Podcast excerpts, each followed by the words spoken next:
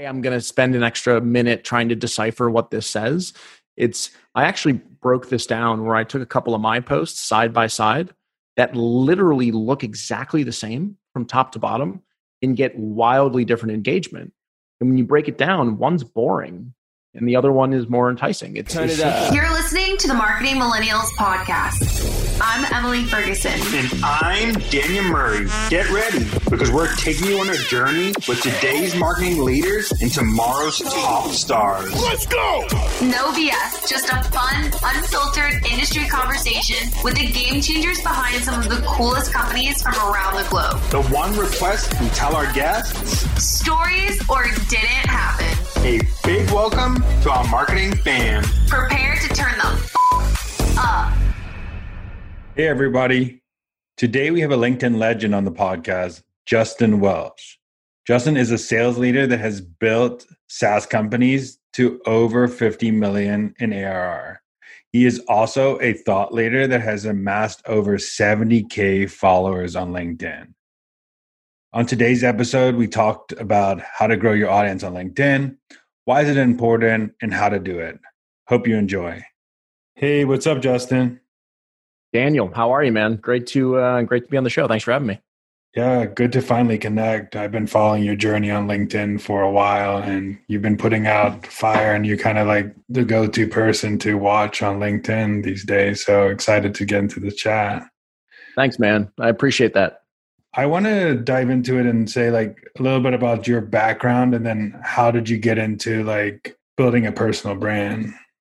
My background was I was kind of a meandering, crappy salesperson for about six years coming out of college. I didn't do very well. Tried to sell stuff in the pharma and med device space and got fired a bunch of times. And at 29, I was what you might consider just a kind of a failure, to, for lack of a you know better description. But I came across a job description in New York City. I was living in all these tiny towns for a company called ZocDoc back in 2009 and they were hiring their second salesperson. I went to New York City on a bus and interviewed well and landed this job and that started a new journey for me. I uh, it was kind of the perfect intersection of like great great company, awesome product, incredible city, and just my own maturity. And the next five years of that company were huge. Moved up through the leadership ranks, ended up reporting to the CEO, doing special projects before I left. And then spent the last five years at a company in LA called Patient Pop. I was hired on as the VP of sales back in 2015. It was pre-revenue. Took it from its first dollar in revenue to about 50 million in recurring in just four and a half years. Then 18 months ago, I, I went out on my own and started advising other SaaS companies. And where LinkedIn really came into play and in, in building my brand was when I knew I was going to step down from my role. I had this hypothesis that in order to do that effectively, I was going to need some attention. And so I treated LinkedIn as a place where I could just generate attention. And people like cringe when they hear you describe it as attention, but that's really what it is. Like when you're posting online, you're you're trying to get attention and you're trying to get people to look at your stuff. And so I felt like that would be a great way to potentially build a business or build an audience and I sucked at it at first, but finally kind of figured it out after 6 or 8 months and the last 12 months or 24 months have been really really successful for me. Uh, what is what was the difference of you like starting the personal brand being in a company versus like being by yourself and as a brand because i'm interested there's like because there's a struggle with a lot of personal brand like i'm in a company how do i build this personal brand versus like these all these entrepreneurs who have their personal brand which they can say whatever they want because it's their brand. Yeah totally totally. I think what was really helpful for me was i set the expectation with my executive team that i wanted to build a brand. That was i set that expectation up front and i think a lot of people forget to do that at their companies. And so if i could give anyone a piece of advice it would be to set that expectation and to talk through why that's important to you i think for me i've always lived under the idea that i own my social media and the company that i work for doesn't. And i also own my time outside of the nine to five workday so when i was employed i spent earlier mornings on linkedin and i spent my evenings there you know trying to generate more content uh, connect with my audience. It was hard. And you didn't have all all the time to to interact. And you had to be careful with what you say and you try and keep it related to your industry the difference being a solopreneur is that i can talk about whatever i want. And so that to me has been much more freeing. The obligation you know can be i can do it at nine o'clock in, in the am if i want. And so it's much more freeing as a solopreneur, but it can be done as an employed person as long as you set the right expectation and manage it effectively. I think that's a good point. A lot of people don't set that expectation up front and saying like to the employer, like, hey, I'm going to be doing this and I'm not going to be doing this on work hours. Like I'm doing it on my own time. Like, could you, and are you okay with this? I think that's a, a key. I'm interested like how you took your, your like expertise in like branding and sales and translated that to your personal brand. Like what techniques have you used that you learned like building brands to building yourself? Yeah. So I think the thing that I brought the most was like a systematized process. When you're building a huge sales engine, I had 140 people on my team and we were growing like wildfire. In order to do that, you have to have systems and processes in place that really work very well. And so when I see people building a personal brand, they're kind of winging it sometimes, right? One day they're talking about one thing, the next day it's a new topic, different times, they miss a bunch of days. For me, I approach branding in a very systematized way, the same way that I did building a sales organization. I have a structure for creating content, I have a calendar, I have a time, I have a system. There are specific places that I drive people to try and create conversion rates. I just took all that stuff that I had on the sales organization and brought it over to branding because I think it really applies. You know, if you can use systems and processes in your personal branding, then you are much better set up to be successful and to be consistent than if you're kind of quote unquote winging it. That makes sense.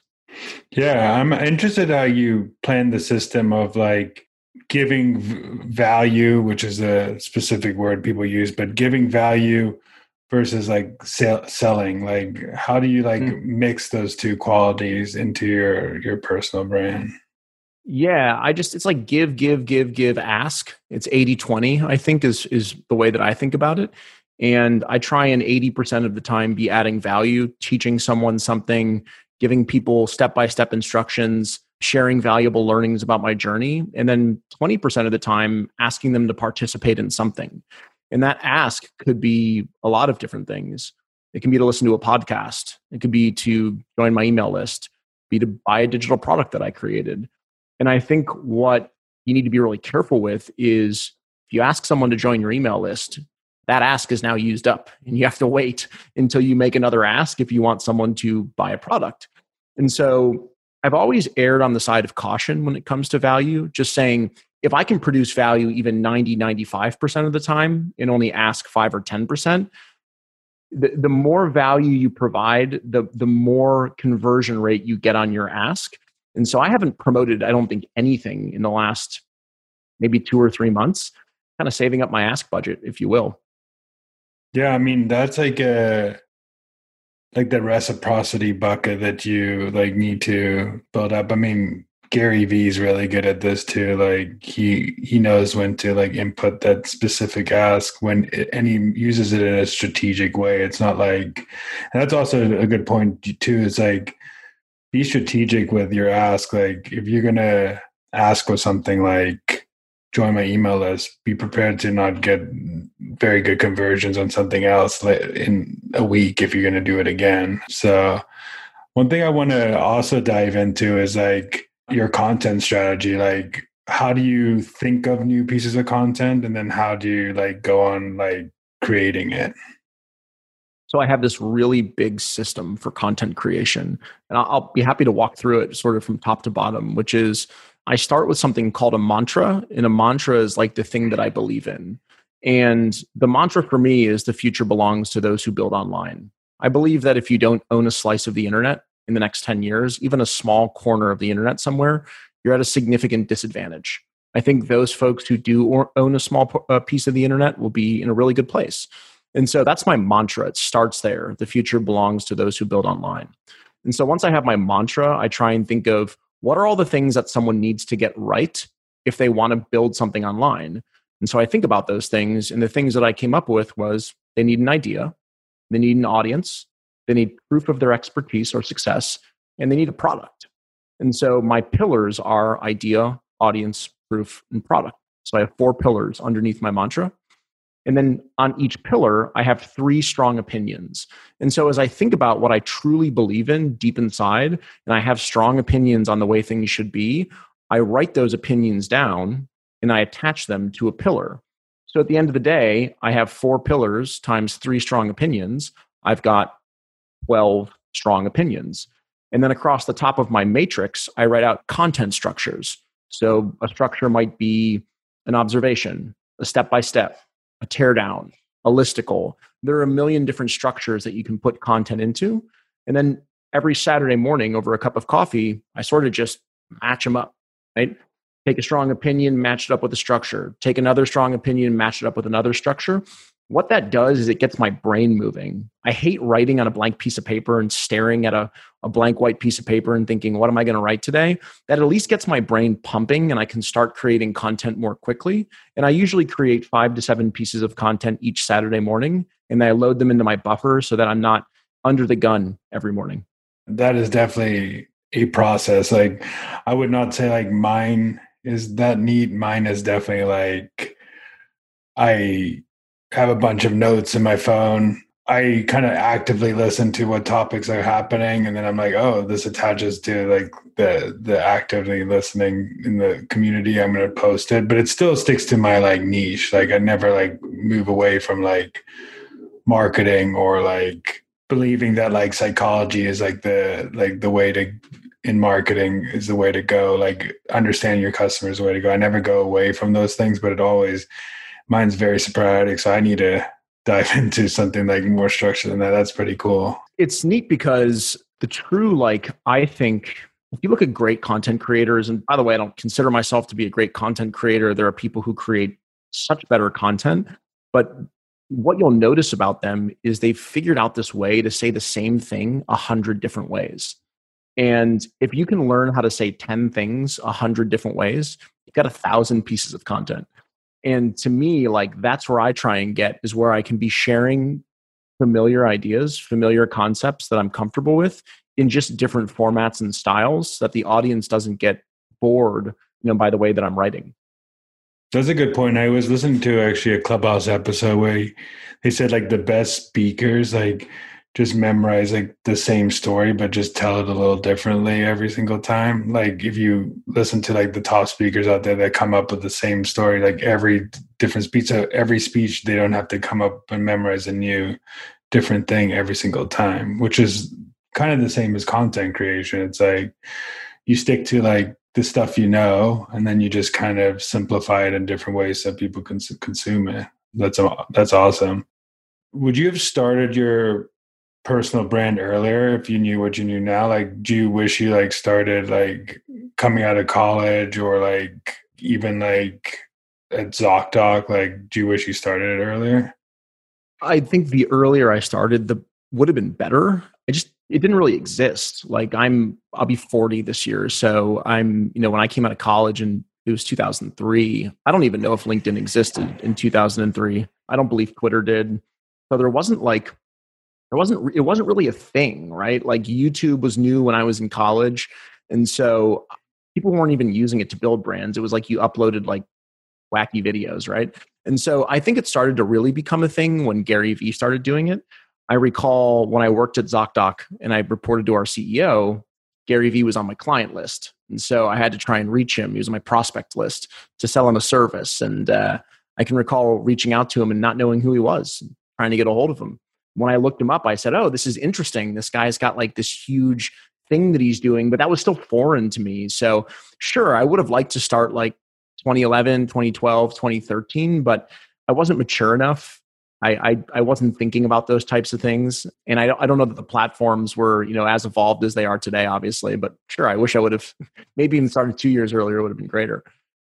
I always tell like people coming out of college, like this is the time to start it. Like maybe like when I was in college, it wasn't as big of a thing, but it's still like building online. Like is such it teaches you so many different skill sets, which is awesome as well. Like mm-hmm. you have to learn branding, you have to learn copywriting, you have to learn like systems and processes, like you're doing. Like there's so much that goes into it that people don't realize what was like the difference in like strategy you had going from like your first like 10,000 to like after that that that mode because i think like the first like one to ten thousand is like definitely like the hardest to like hit, and then the growth starts happening. So like, what was the difference in strategy when you just started? Yeah, it was like dopamine versus intention. So when I first started to write content, I wasn't getting a lot of engagement on my content and I was like frustrated. I wrote one piece of content in 2018, like maybe mid 2018, and it got nothing. And so I was embarrassed. And so I stopped. I just stopped for four months after my first attempt. And then I started trying again in October and I was going for dopamine. So I was going for like stories, motivation, like the stuff that you know people will click on and like like and you know comment and things like that. So like telling long-winded really long form content stories. And so i was getting some good content or uh, some good engagement but most of it was like all about dopamine. There was no really intention of what i was doing. And then as i started to approach like 20 30 i thought that what i would do would be use my audience to sell sales courses like a lot of sales leaders do. And i was sitting down with kevin dorsey having lunch and he was like everyone's doing that. Why don't you just t- teach people how to use LinkedIn? And I was like, oh, that's, I never really considered that. And so I created the LinkedIn playbook and I was like, I'm going to test this out. I'm going to test this course out and see if people will buy it. And so it gave me some intention. And so I started talking about that very specific topic every single day instead of talking about stories and journeys and things like that. And really niching down then started to really pinpoint and focus my audience. I proved to myself that I could make an income off of that product. And so now I try and be very specific about the audience that I'm intending. Instead of going for dopamine, I go for outcome, which is, you know, really good engagement, people who are joining my email list, showing interest in my newsletter, or purchasing a product for me. So it's gone from fun to a little bit more of a business. That's awesome like you have the courses too but you also do your consulting and stuff on the side. Like how do you like mix both of those on like linkedin? Because you're you're selling you're kind of selling two things like but obviously like yourself as as a brand you're selling but you're also selling courses and stuff like that. Yeah it's really difficult. I wish i didn't have those two sides of the coin right? I like my day job and the way that I make my living and pay my bills is advising SaaS companies. That's what I do for a living. What I talk about on LinkedIn is not related to that at all. It is more about my take on life, which is earning money online, generating an audience, figuring out how to live a life of more intention. And I believe you do that through automated income. And so I talk about that a lot. It's difficult. So the way that I split it up is I have different funnels for different parts of my business I'm the sales coach for Dan Martell's SaaS Academy up in Canada, which is an 85 company accelerator. And so a lot of my client comes uh, clientele comes from them. I work with VCs. I work with 500 startups Latin America, so a lot of my clients come through them. I have really good SEO, so a lot of my you know advising clients come through that. And then LinkedIn to me is more about fun, the things I like to talk about, but also bringing people into that course funnel uh, and working with people who want to grow their audience, generate extra income, live a different lifestyle. So I split it that way. It's not perfect, but it's what's working right now. I mean, like if you already have like channels that are working for your business, it's like you don't really need to like drive things on another channel if those already working. I mean, you already have a personal brand that people know that you've done something. So it's like that makes it probably easier for you to like people know that you've grown SaaS companies. Like now you can like show that you're doing something else that's different too, um, which is pretty awesome as well. Yeah, if I if I loved talking about sales, like if I liked writing sales content, my life would be a lot easier if I just wrote about building SaaS teams all the time and also coached, you know, these accelerator programs.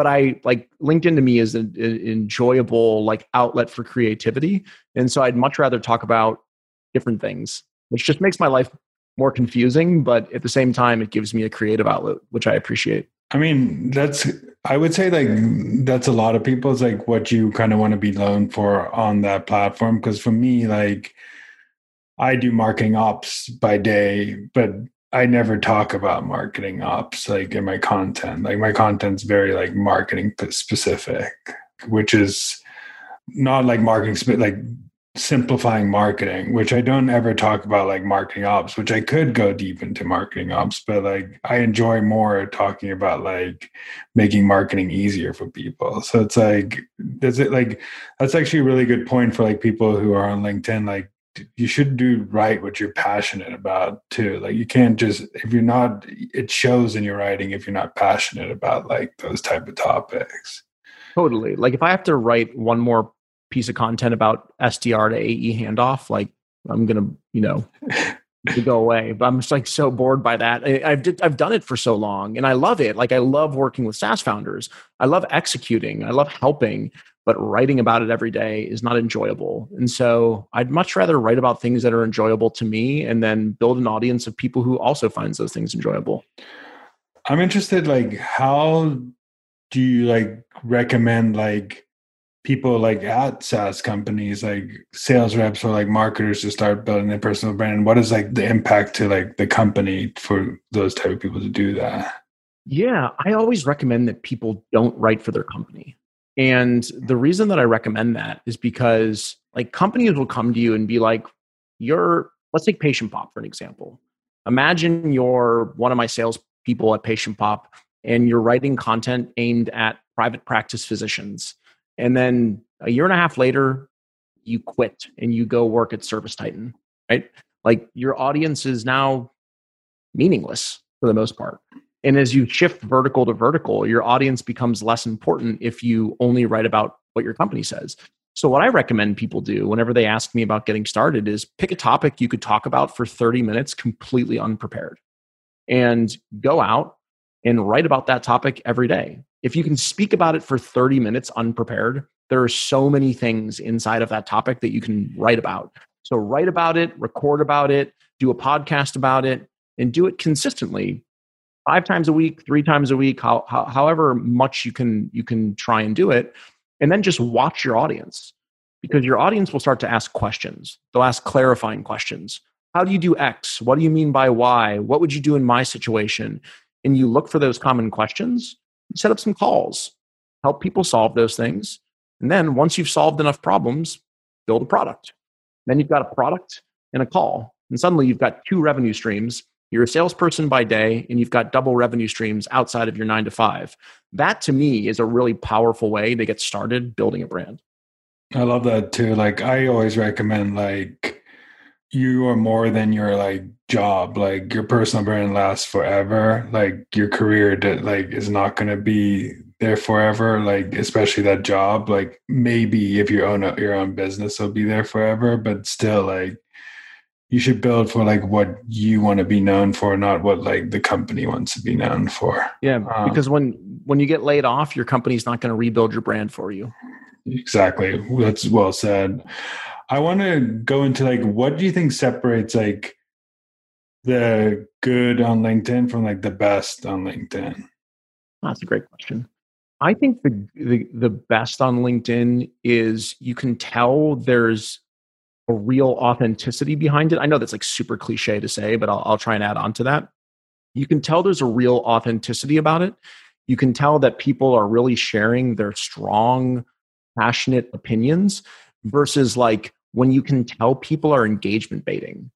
I think that engagement baiting makes people feel good. Like getting a thousand likes, for lack of a better description, on a post. We're all human. Anyone who says they don't like when they get high engagement on their posts and dislike when they get low engagement is not being truthful.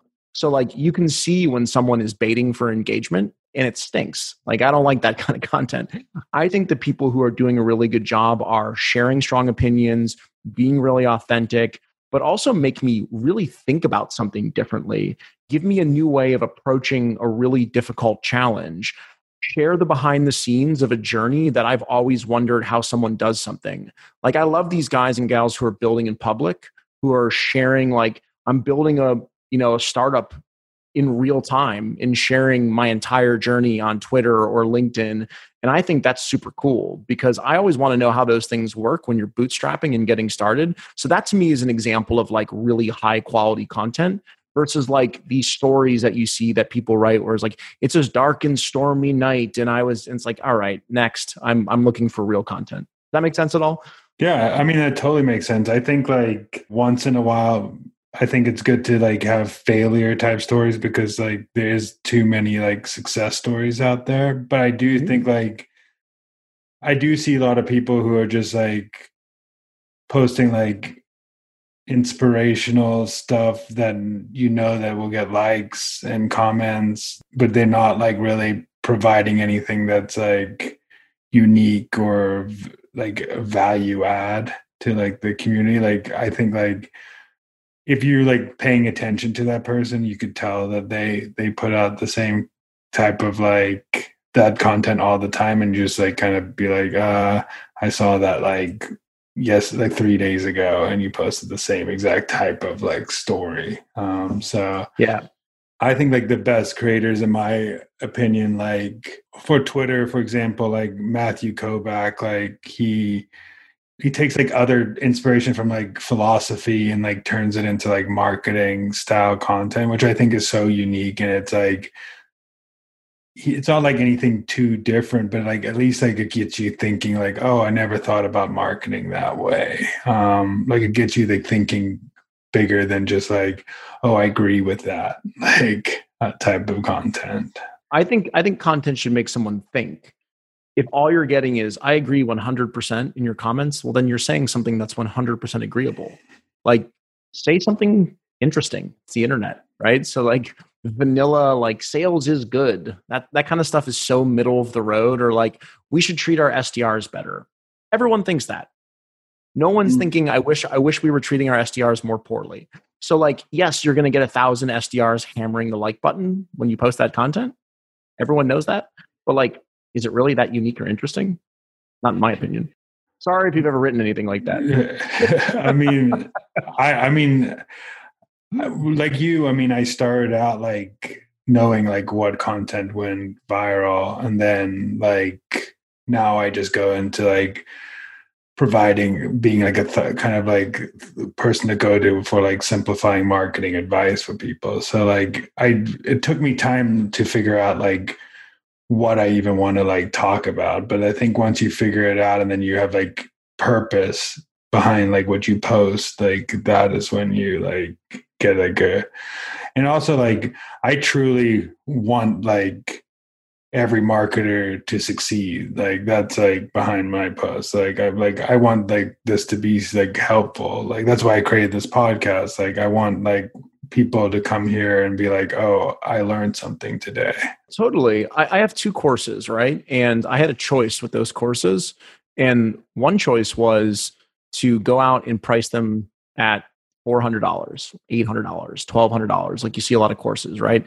And to rent out a private plane or a private boat or some, you know, Airbnb on the beach and act like I'm, you know, rich and fancy and interesting. Like that's what a lot of people do because they want to make as much money as possible. I made 50 and $99 courses because I want people to be able to invest $50 and go out and build an awesome LinkedIn network. It's worth so much money. I want someone to buy my course on you know building a side hustle income for 99 bucks and go out and create a thousand dollars of monthly recurring revenue for their for their income for $99 like it's really cool when people take your courses or use your products or read your content and then send you an email and say this was super beneficial super valuable. You know it changed the way that i think about linkedin or about making a little extra money to pay my cell phone bill.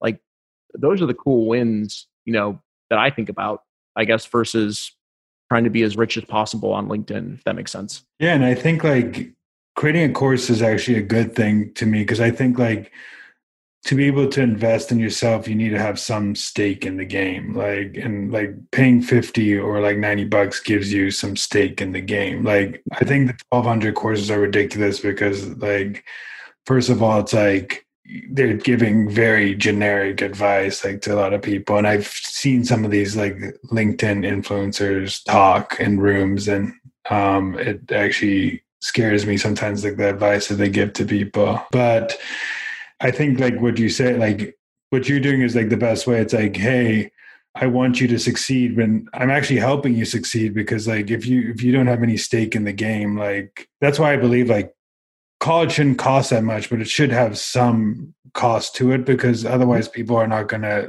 will not go and learn. Like they need to have stake in the game to learn. Like uh, I have given my LinkedIn playbook to my friends for free who tell me they want to get really good at LinkedIn, and I can track how many of them have actually used it.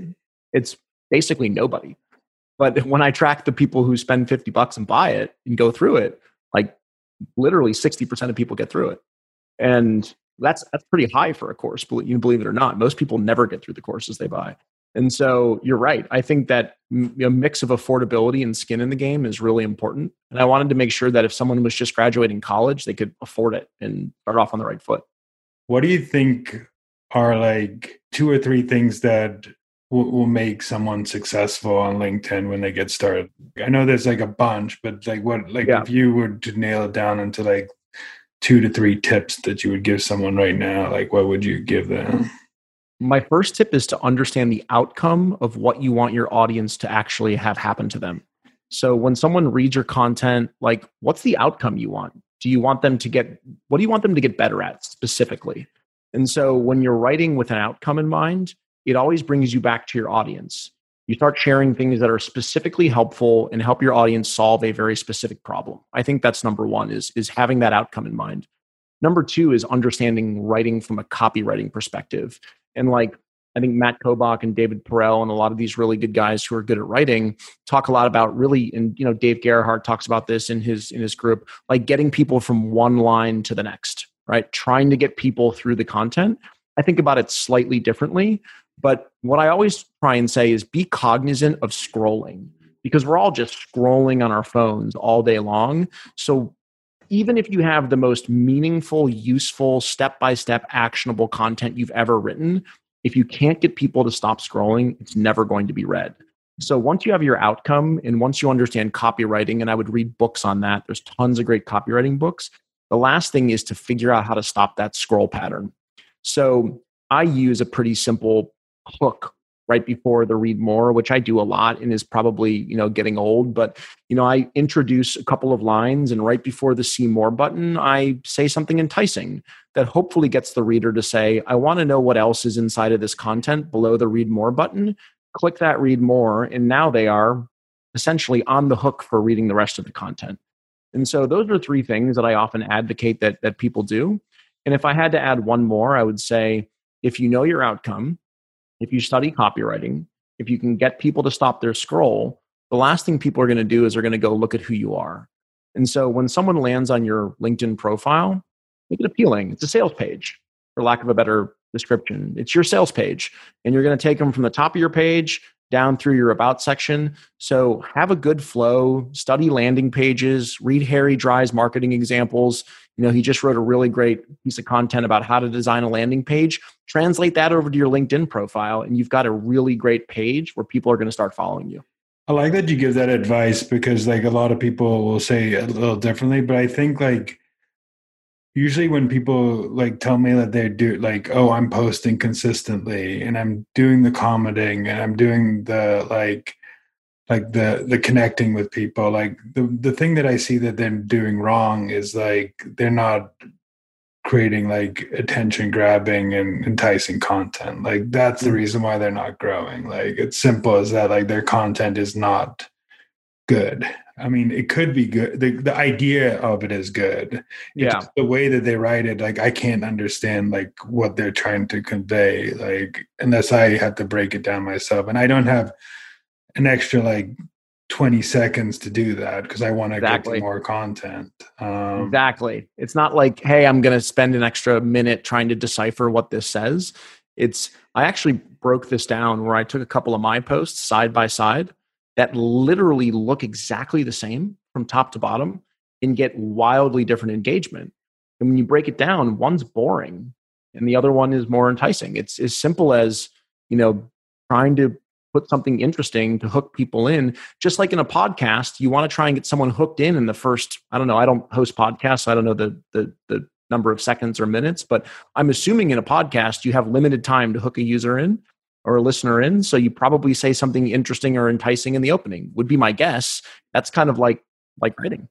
I mean, they tell people for podcasts, and I just started doing this too, but like teaser clip, like have like a teaser, and they do. You see this in good videos too, like someone might take like a clip from like the middle of like the video and put it in the front that has nothing to do like with the next line but it just like it has something to do with what the context of the thing is but it's like the best part that people want to listen to more and then they go into what the whole conversation then they have to wait to get to that part of the story um, Yeah.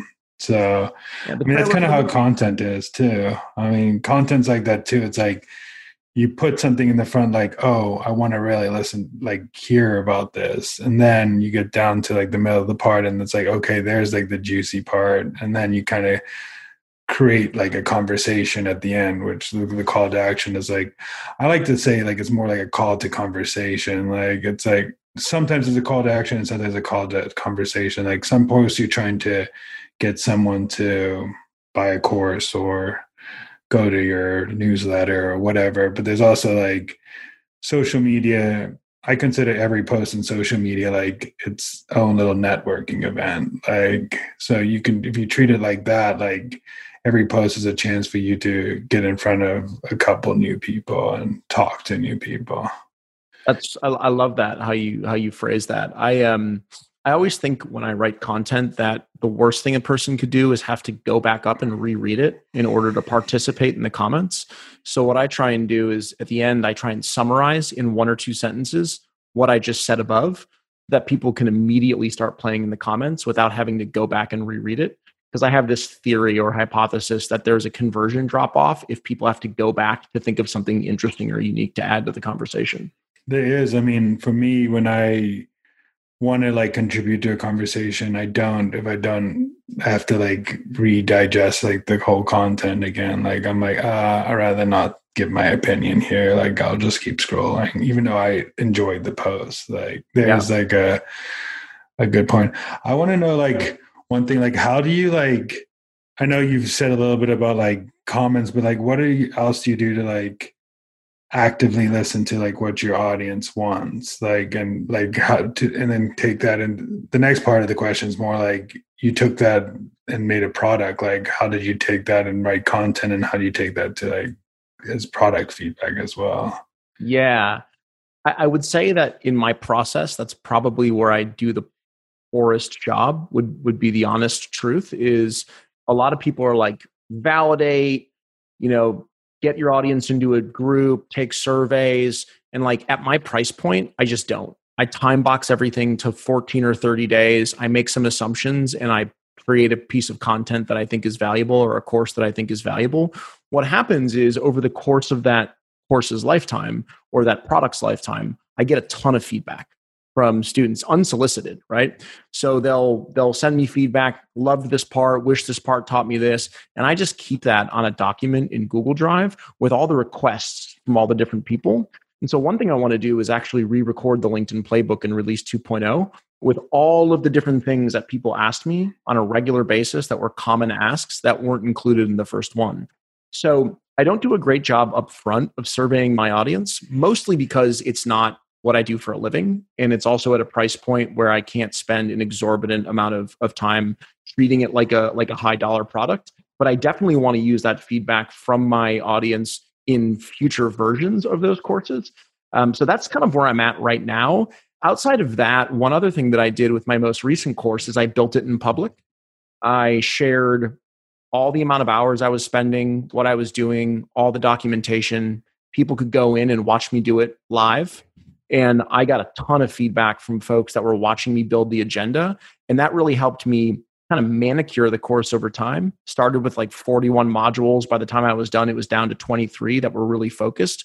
And so building in public is another great way to get feedback from your audience without, you know, technically surveying them. I mean, I, I, that's a great way as well because there's some like people like Nick Sharma who's an e-commerce guy like he builds kind of like a product page for products to get kind of feedback. And then like it's cheap like they get feedback on like a product page and then they build the product even big bigger. So it's like you're kind of what you're doing is like driving traffic to like a like a pretty affordable product and then getting feedback from the affordable product. Because it's like basically. why not? Like that's i mean that's a good way to do it too. It's like you kind of got to a motion where you know what people want to hear about like linkedin and you know the subject matter and people will find you now because you have that name. But so now you're like taking what you know and driving them and then you're getting extra feedback which is like invaluable on like a product where people want to learn about this stuff. So then you can even dive deeper which i think is a smart way too. Like a lot of e-commerce brands do that as well. Like they they have like a super like basic landing page where like they give the concept and get people's like opinions from it yeah the way that i think about it is because it's so low cost i'm actually getting paid for people to take a risk, which is uh, you know even at fifty bucks is a risk for for people.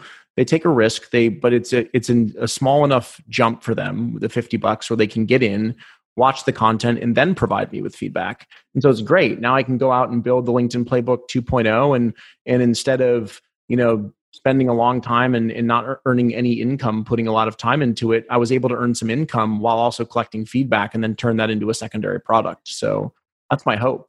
I, I like that a lot. Um, the last question I have for you is like, what is most people doing wrong with like personal branding today? Like, like even like the people who I'm including like everybody who's like building a personal brand, like even the good ones. Like, what do you think a lot of people are doing wrong? Yeah, I don't. I think it's not wrong. I think it's more. It's subjective. So I'll, I'll tell you how I think about it.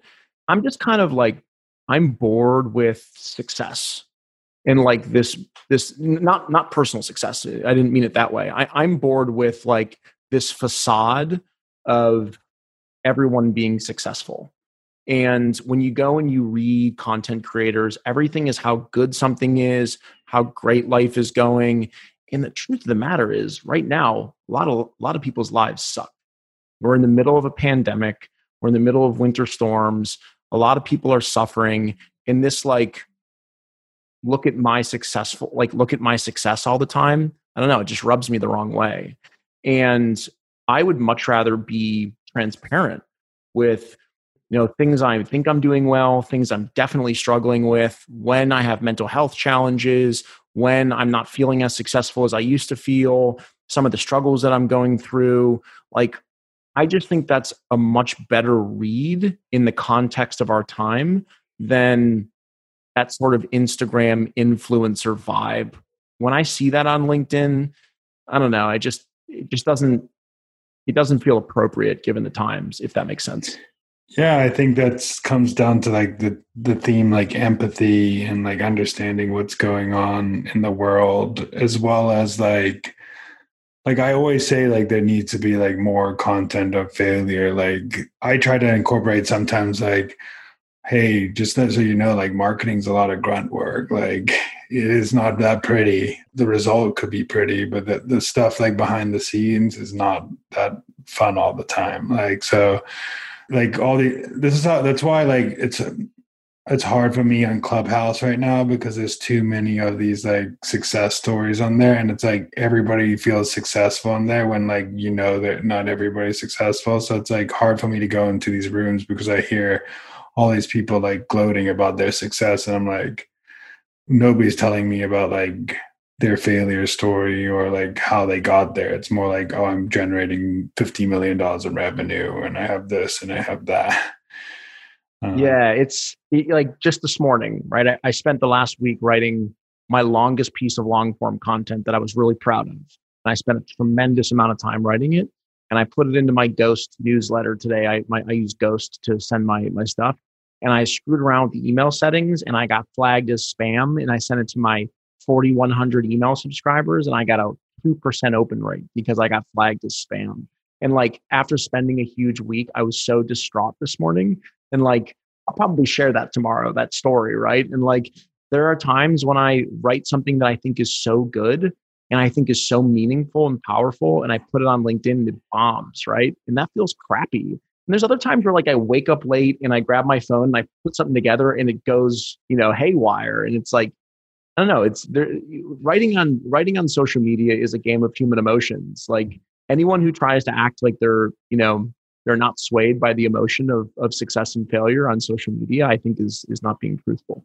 Yep. I think that's like success in general. Like you want to see like results. Like you don't want to always see like these like moments of like failure of like where you try so hard and it's like it's like i always like go back to sports like because i played football. It's like you could spend like nine months preparing for like a 12 game season and it's like you can lose three games in a row and it's like i spent nine months to do this. Like it just is the worst feeling in the world. What can you do? Like people often say like i want to write on linkedin but i'm afraid that I'm someone's going to say something nasty to me.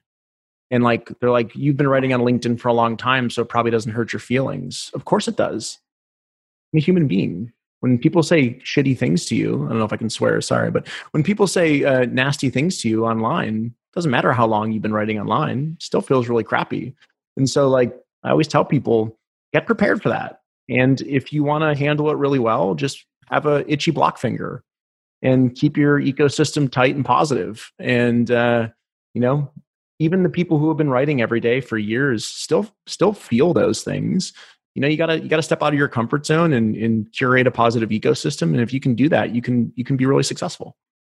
Yep, I, I feel the same exact way. Like as much as I it doesn't affect me as much as it used to like sure. like there's still like moments where like people like respond to like negatively to something or they will say something or they they call you out on something where you're not trying to do something and it's like oh goodness it's it's hard. But i want to end the podcast with leaving you some time to where they people could find your courses and where they could find you because i think like people will find value if they want to dig deeper into this linkedin personal branding Totally. If they want to find my courses, they can go to my personal website. It's just justinwelsh.me, and Welsh is W E L S H. So justinwelsh.me, and they can click on digital courses. And if they uh, want to reach me via email, they can email me at justinwelsh at hey.com, or they can find me on Twitter at Justin Saas, Justin S A A S. Cool. Thank you so much for coming on. I, this was really valuable, and I'm excited for the audience to listen to it. Thanks for having me on, man. It's great to uh, great to finally connect. Cool. Thank you.